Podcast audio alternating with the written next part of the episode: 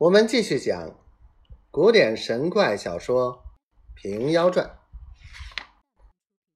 且说当晚，张鸾等收兵入城，众军借道陶避险请功。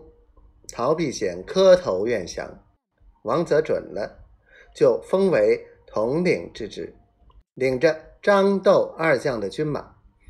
点兵时并不损一个，王则大喜，连夜杀牛宰马，大赏三军。一回吩咐守城军士小心在意，自己和张鸾等三人排宴在周厅上，吃个尽醉方休，看看五经将绝。只见厅前一声响亮，夺个胡勇而进来，众人大惊，连忙起身迎接。胡勇儿道：“你们众人吃酒快活，谁知我一夜辛苦，刘延威这厮已被赶回冀州去了。”把夜间好恼他事情说了一遍。王则拱手称谢道：“贝州方有泰山之安也。”胡勇儿道：“坚守孤城不成大事，趁此目下军威，便可收服附近州县。”众人都道：“说的是。”当下再点人马，王则同左处引军打东南一路，胡勇儿同普吉引军打西北一路，只留张鸾守城。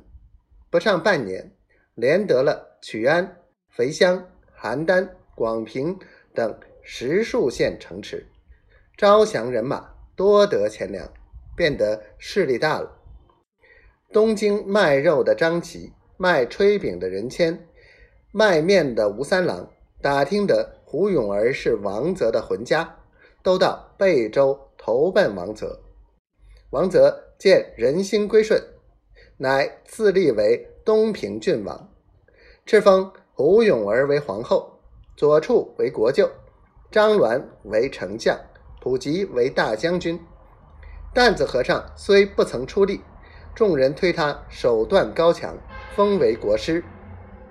月送钱米在甘泉寺供养，只怕日后有用他之处。以下张琪等都挂印封官，其势越大。分兵四出抄掠，各处闻得他妖术通神，无不望风而迷。河北州郡大半为王则所有。